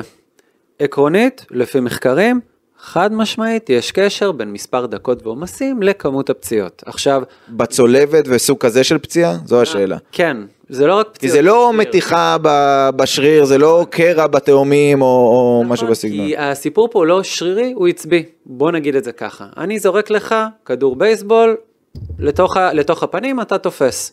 אני אמשיך לעשות את זה, כמה פעמים, ואני אמשיך לעשות את זה. מתישהו זה יפגע לי בפנים. מתישהו כן, מתי שאתה תהיה עייף, מתישהו היכולת של המוח שלך לאבד את זה שזה, שהכדור מגיע והמהירות בה אתה תגיב לכדור שלי, היא לא ת, ת, ת, תתמיד ותהיה כל כך טובה, מתישהו זה יפגע לך באף. הבנתי. ואז יבואו ויגידו, לא, לא, לא, נפגע לו האף, נפגע לך האף, לא, לא, זה כי שיחקנו, אה, כי זה מגע ספציפית שלי, זה כי אני לא הייתי זהיר איתך. לא. מתישהו השרירים, הבנתי. יש להם איזה level מסוים של פתיג. אתה לא יכול להגיע למצב שאתה כל הזמן, כל הזמן מנסה לשמור אותו על אותם עומסים, והכל יהיה בסדר. אמרתי לך, אני אתן לך הימור מי הבא בתור, בוא נסתכל באמת, אני אלך הכי פשוט, נלך באמת על מי אה, נמצא עם הכי הרבה דקות בסגל. והבא בתור, כנראה גונדואן. דיברנו על כמה גונדואן חשוב וכמה צריך להכניס אותו יותר למשחקים. גונדואן כרגע בלליגה עומד על 1126 דקות, לשחקן בגיל שלו. כן, אני לא, בוא נאמר, אני לא אפול מהכיסא אם הוא, או אפילו, אתה יודע מה, אני אדבר על קאנסלו, שהוא בחיסרון כי הוא אה, פתח מאוחר יותר. הוא יכול להיות שהוא יהיה הבא בתור גם. טוב, נאחל בריאות להם ובעיקר לגבי הפצוע. אה, זה לוקח אותנו, נדב, הפציעה של גבי בעצם להתמודדות של ברסה עם הפציעה מבחינת הסגל שלה. אנחנו מכירים את החוקים אה, בלליגה ואת הפייר פליי וכולי, אז הפציעה הזו שהיא פציעה ארוכה היא בעצם מאפשרת לברצלונה להשתמש ב-80% מהשכר של גבי כדי להחתים שחקן עד לסיום העונה, וזה מעלה בעצם אה, התלבטות, נזקק אותה, על האם להביא את ויטו רוקה, ברסה קיבלה אישור להביא אותו במסגרת החוק הזה, יכול להיות שזה יהיה בהשאלה קודם ורק אז עסקת הרכישה עצמה, או ללכת על קשר בגלל הפציעה של גבי, הרוח לפי הדברים בברצלונה נושבת לעבר ויטו רוקה, גם דקו דיבר אתמול, אמר שזה לא נעול אבל נראה שלשם זה הולך, הוא גם אמר לפני זה התראיין דקו במהלך השבוע שאי אפשר למצוא בשוק מחליף אה, לגבי, אז זה ככה לא סגור עד הסוף אבל נראה שלשם הולכים. זו החלטה נכונה לבחור, אם צריך לבחור או זה או זה, ללכת על להביא את אה, ויטו רוקה, שנראה שזה מה שלפורטה ודקו רוצים, או שיותר נכון ללכת למה שנדמה שאולי צ'אבי היה מעדיף שזה כן עוד קשר. אם היינו מדברים עכשיו בקיץ, לא, אה, לא עכשיו. כן. לא, אני רק אומר, אם היינו מדברים בקיץ, שזה עכשיו לבנות אה, סגל מחדש, הייתי אומר לך חד משמעית שצריך אה, עוד קשר, בעיקרון קשר אחורי, במקום אוריול רומאו או משהו, אה, שיכול גם לשחק אה, באמת בתפקיד של גבי. אה, אבל אנחנו לא מדברים בקיץ, ואין לך יותר מדי אופציות, במיוחד אה, גם שהסכום שיש לבארסה זה לא יותר מדי גבוה להשתמש בו, אה, ואין יותר מדי אופציות בעמדה הזאת. אה, יש כן את לו סלסו שלא משחק בטוטנאם, ו... ושוב, הוא לא שיחק כבר אה, תקופה כמו שצריך, והוא שחקן איכותי שכן יכול לשחק בתפקיד הזה, אבל יש לך מצד שני גם את ויטור רוקה, שהוא כישרון אדיר, שאתה רוצה כבר כמה שיותר מהר לקלוט אותו, וכן שיתפוס קצת כימיה ויבנה משהו עם המועדון, כדי שתוכל או כבר בחצי שנה מינואר עד אה, סוף העונה, או אה, שיתחבר כבר לקבוצה. שכבר יהיה בפנים לפני תחילת העונה הבאה, ואז אה, ירוץ עם הקבוצה ולא עוד פעם רק להתקבל, להכיר את השחקנים, להיכנס ל- לרוטציה וכל זה. אני חושב שזה שאין מספיק שחקנים עכשיו בעמדה של גבי, ואני חושב שברסה יש להם מספיק שחקנים בשוק, איכותיים. אתה אומר. אין בשוק, ולברסה יש, שוב, לברסה יש מספיק, יש גם את פרמין שאני מאוד אוהב, אה, יש את פדרי, יש את דיונג, יש את גנדואן, אה, יש לך מספיק שחקנים, ושוב, אני גם חושב שקריסטיאנסן אולי יצטרך להצטרף לקישור באיזשהו שלב, אז אני חושב שוויטור רוקה כרגע אה, צריך להג- להגיע ולא להביא מחליף לגבי, אבל אם כן, אז לא ללכת על שחקנים כמו גידו, ששוב, זה, גידו הוא שחקן שיהיה כמו אוריול רומאו, הוא לדעתי יותר איכותי מאוריול כן. רומאו, אבל זה יהיה אותה סיטואציה כמו אוריול רומאו בבארסה, זה ירגיש שבאיזשהו שלב הוא לא יכול לפתוח. זה אה, מעניין מה שאתה אומר, כי אני, המחשבה שלי הייתה, שקודם כל ויטור רוקה אחלה שיבוא, גם הוא חזר לשחק בלילה, הוא מתאושש מפציעה, אמורים להיות עוד שלושה משחקים בברזיל, ואז אם הוא באמת מגיע, אז הוא כבר אמור להגיע אפילו ב-20 בדצמבר ולהיות מוכן בתחילת ינואר, שזה לא משהו שגרתי בחלונות העברות של ברצלונה. אני רק לא כל כך יודע, נדבר על זה יותר כשהוא יגיע, אם הוא יגיע, זה עד כמה הוא יהיה משמעותי מבחינת הרול שלו, הוא עוזב פעם ראשונה את דרום אמריקה, הוא מגיע לברצלונה, יש שם את לבנדובסקי, הוא בא מה לתת מנוחות ללבנדובסקי, כמה הוא באמת יוכל לתרום כאן ועכשיו, אם מביאים מישהו אחד כאן ועכשיו, הוא צריך לתרום כאן ועכשיו, אני, ויטור אוקיי, יכול להיות שהוא ייתן גולים פה ושם ונתלהב ממנו, אבל עד כמה הוא יהיה באמת משמעותי לברצלונה, כי הוא, אין לו את היכולת הקלאסית ממש לשחק בכנף, שזה אולי משהו שכן היה יכול לעזור לברצלונה, ו... מצד שני, אם כן היו הולכים על, על קשר, וברצלונה עוד יש איזשהו סיכוי תיאורטי, אם הם יקבלו את הכסף מברסה סטודיוס, שלא נכנס עד עכשיו, או שאולי יוכלו אה, להשתמש באיזה כסף שיגיע משחקן שהם אה, ויתרו עליו במהלך הקיץ ויש אחוזים, כמו איזה מירנדה או טודיבו, איכשהו יעשו איזה ג'אגלינג ויהיה עוד איזשהו כסף, וכן יוכלו להביא גם קשר. אני דווקא כן חושב שזה צריך להיות, וזה קטע שציינת דווקא אותו, דווקא כן מישהו כמו גידו, כי כל האופציות האחרות שיש, אלא לו סלסו ו... ולהחזיר את פבלו טורה אולי מג'ירונה ו- וטיאגו אלקנטרה וכולי. לא רלוונטיות. אני פשוט חושב שהם כן צריכים מישהו שיכול להיות הקשר האחורי, אם אוריול רומאו גם לא אני יכול מסכים, להיות. אני שוב חושב פשוט חושב שגידו לא שם, אני חושב שגידו הוא בכמה רמות יותר טוב לא, מאוריול אני רומאו. מסכים שהוא יותר טוב מאוריול רומאו, אבל זה יכול להגיע שוב למקרה הזה שאתה רואה שאתה לא יכול אה, לשחק עם, עם קשר כזה, אבל שוב, אני מהמקום שלי יותר אולי אפילו סומך על קריסטנסן שכן יעשה את המהלך הזה וכן יצליח, כי אני מאוד אוהב אותו וסומך עליו שהוא... כן, וגם אין לו, גם ברגע שאראוחו וקונדה משחקים אז הוא באמת נדחק, אז אתה אומר יש את, ה, את המקום גם לתת לו. נכון, וגם אה, אם כבר דיברנו על הכאן ועכשיו, אז אני מסכים שכן עדיף את הקשר, כי באמת, זה, זה עמדה ששחקן פותח יכול להיות. כן, אה, וגם, שוב, זו עמדה שאם אם רומאו היה טוב, אז היית רואה את פרנקי הרבה יותר קדימה, ואת פדרי הרבה יותר קדימה, ואת גונדואן כשמשחק הרבה יותר קדימה, ולא נאלצים, ואת קאנסלו אולי מצטרף יותר, ופחות את, את כולם נגררים לאחור כדי לחפות באמת על, על חושב, רומאו. אני חושב גם הלאה לכיוון הקיץ, שצריך לזכור שנגיד פליקס הוא לא שחקן של ברסה כרגע, והוא הולך להיות מאוד יקר, ואני, לפי איך שהוא נראה כרגע הוא נראה טוב, אבל לא הייתי ממהר להוציא עליו סכומים גדולים. לבנדובסקי, שוב, דיברנו עם כמה שזה עניין של תבניות התקפה, אבל גם, הוא כבר לא צעיר. ואני חושב שאולי החצי שנה הזאת של אה, ויטור רוקי שיגיע ובאמת יהיה, גם אם לא ייתן לך את המספרים עכשיו, שיתאקלם במועדון, שיכיר, שיהיה לו את הזמן אה, בלי לחץ אה, לה- להצליח, והחצי שנה הזאת יכולה להיות משמעותית, גם אם תראה פתאום שהוא באמת שחקן ברמה אחרת, אתה יכול לוותר עליו וכנף, להחתים את פליקס כביכול בהרבה כסף ולהשאיר אותו או בכנף. זה יכול, אתה יודע, לתת לך איזושהי תשובה. ראשונית לגבי היכולת שלו לקראת לק- הקיץ. לקראת הקיץ והעונה הבאה. נדב, תן לי ככה במשפט את הדעה שלך, האם זה קשר מישהו ממה שאמרנו, או ויטור רוקה, אם אפשר שניהם ברור, אבל זה יהיה כנראה ויטור רוקה, כנראה שכן. אתה חושב שזה הדבר הנכון? עקרונית, אני מנסה גם... בין האופציות של להשתמש תראה, בכסף יש- המוגבל שיש כדי להביא אותו, או כדי להביא קשר. קודם כל, אני עוד לא ראיתי איך הוא חזר אחרי הפציעה שלו, גם הוא היה פצוע. וחזר רק זמן. עכשיו בלילה לכמה דקות. אה, בדיוק, אז אני גם לא יודע איך הוא חזר, אה, איך הוא באמת חוזר אחרי הפציעה, שזה גם נקודה אחת. ב', האם זה הדבר הכי דחוף לנו כרגע? לא. אבל יש גם התחייבות מול הקבוצה, וגם, שוב, אני לא חושב שבאמת גידו רודריגז הוא באמת הפתרון, אני דווקא מסכים עם אה, בירן פה, שזה קצת לקבל more of the same. הוא יותר טוב מאוריול רומאו, אבל הסגנון... זה היה עדיף איזה לו סלסו כזה? שהוא לא נותן לך את העוצמות, הוא גם קצת מעורב דשם, הוא שחקן מצוין לו סלסו, הייתי שמח בשביל ברצלונה אם הוא היה בברצלונה, אבל אבל זה הוא לא- עוד... הוא לא רלוונטי, אני מבין מה אתה אומר. אתה מוסיף יותר מדי שחקנים שהם שחקני 8-10 ולא... בדיוק. ולא... ש- ולא פותר את הבעיה של השש. אני חושב שפשוט עוד לא שמענו את כל בורסות השמות. הבנתי. נכון. אני, אני חושב שאנחנו עוד נשמע עוד כל מיני שמות גם לא קשורים כאלה משום מקום, פתאום אתה תשמע על, על ארתור, ופתאום אתה תשמע על, אה, לא יודע מה, ידברו על להחזיר את סמפר מיפן, אני לא יודע כבר מה הולכים לעשות, אוקרנבי, תרמי אלוהים יודע איפה. לך תדע. הבנתי. טוב, אז יש עוד זמן למלפפונים אתה אומר. אה, טוב, בואו נסתכל אה, קדימה למה שאין עוד הרבה זמן אה, לקראתו, זה שני המשחקים הקרובים של אה, ברצלונה. אה, בירן, יום שלישי ב-10 במונג'וויק, פורטו מגיעה, ברצלונה היא פייבוריטית במשחק הזה? עצם זה שאתה אומר ברצלונה, את השם ברצלונה זה על הנייר נחשב פייבוריטית, אני חושב שבאמת עם איך שאנחנו נראים בתקופה האחרונה, זה אי אפשר באמת להגיד שהם פייבוריטים יותר מדי, אה, וזה משחק מאוד חשוב שבאמת אי אפשר לאבד בו נקודות כדי לא להגיע למצב מסוכן שאם אם בשנתיים האחרונות הם כנראה יחטפו פיק ברכיים ואלוהים יודע מה יקרה עם הבית הכי קל שיכלנו לבקש, בסוף נסתבך גם בו. אז uh, אני באמת חושב שברסה פייבוריטית על הנייר, אבל uh, במבחן המציאות לא בטוח.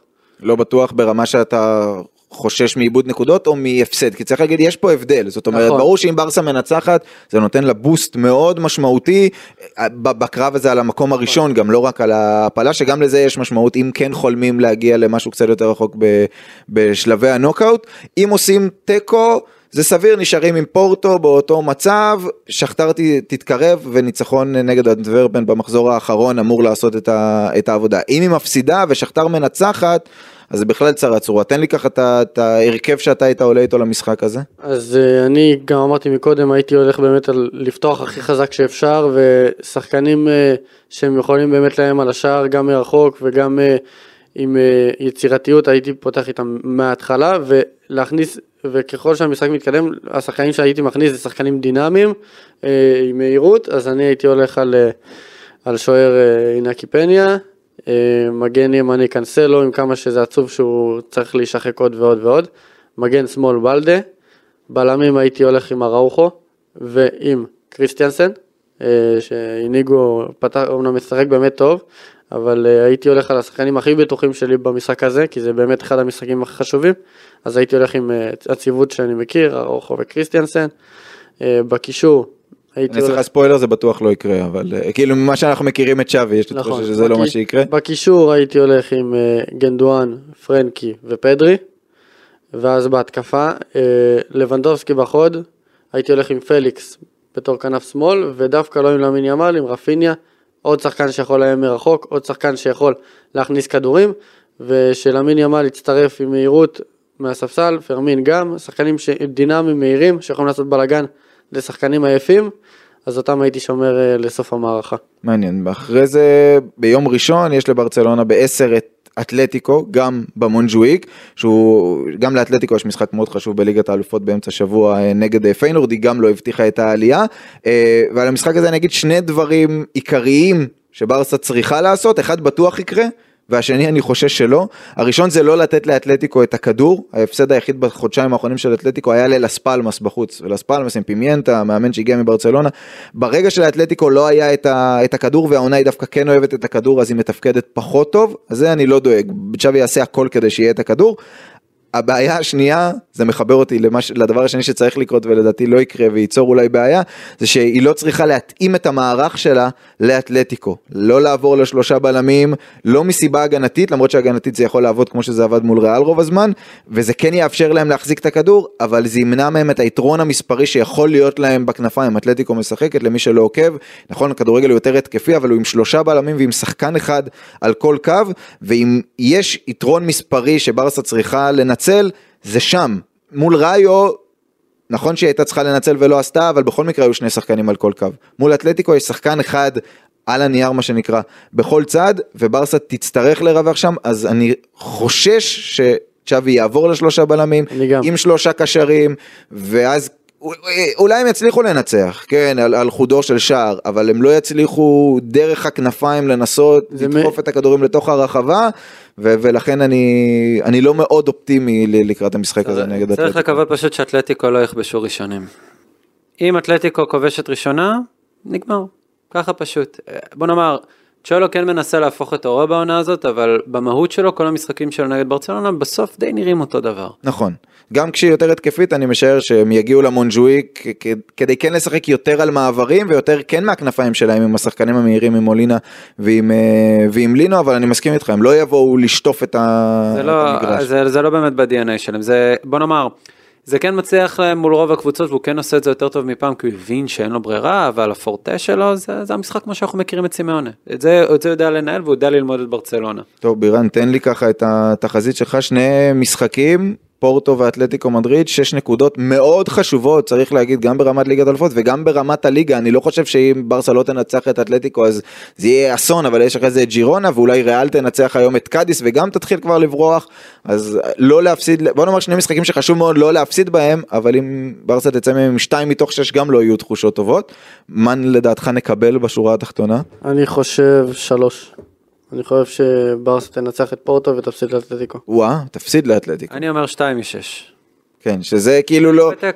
זה כבר בכותרת שאמורה להיות לא נוראיו, אבל זה כבר יתחיל להיות נוראיו, או אה, לפחות בליגה. שוב, אה, אני לוקח בחשבון שיש שתי קבוצות באמת טובות, אני יודע שברצלונה עוד לא הפכה את המונג'וויק לאצטדיון הביתי שלה.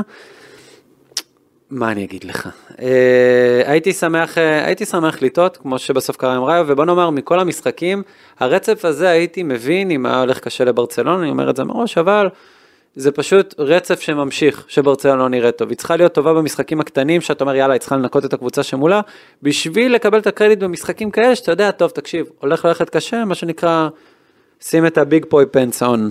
כן, הרצון שלי כמובן זה שברסה תצליח להתקדם באירופה ושיהיה מעניין בליגה וצמוד שם בצמרת, אז הייתי רוצה להגיד שברסה תצליח לעשות 6 מ-6 או אפילו 4 מ-6, תיקו נגד פורטו ותנצח את אתלטיקו, ואני לא פוסל שזה יקרה, אבל כן, בתוך הרצף הזה והחשש שלי שהוא ישנה את הסגנון ספציפית נגד אתלטיקו וישחק פחות נכון ממה ששיחקו מול ראיו, אז אני הולך פה בתחושה עם נדב, על, אה, עם נדב זילברשטיין, עם 2 מ-6, אני לא יודע אם, אם, אם צ'אבי יעדיף 2 מ-6 אגב, או 3 מ-6 כמו שאתה הצגת, אם לנצח את פורטו ולהפסיד לאתלטיקו, אבל אה, נשאל אותו, אם תהיה הזדמנות.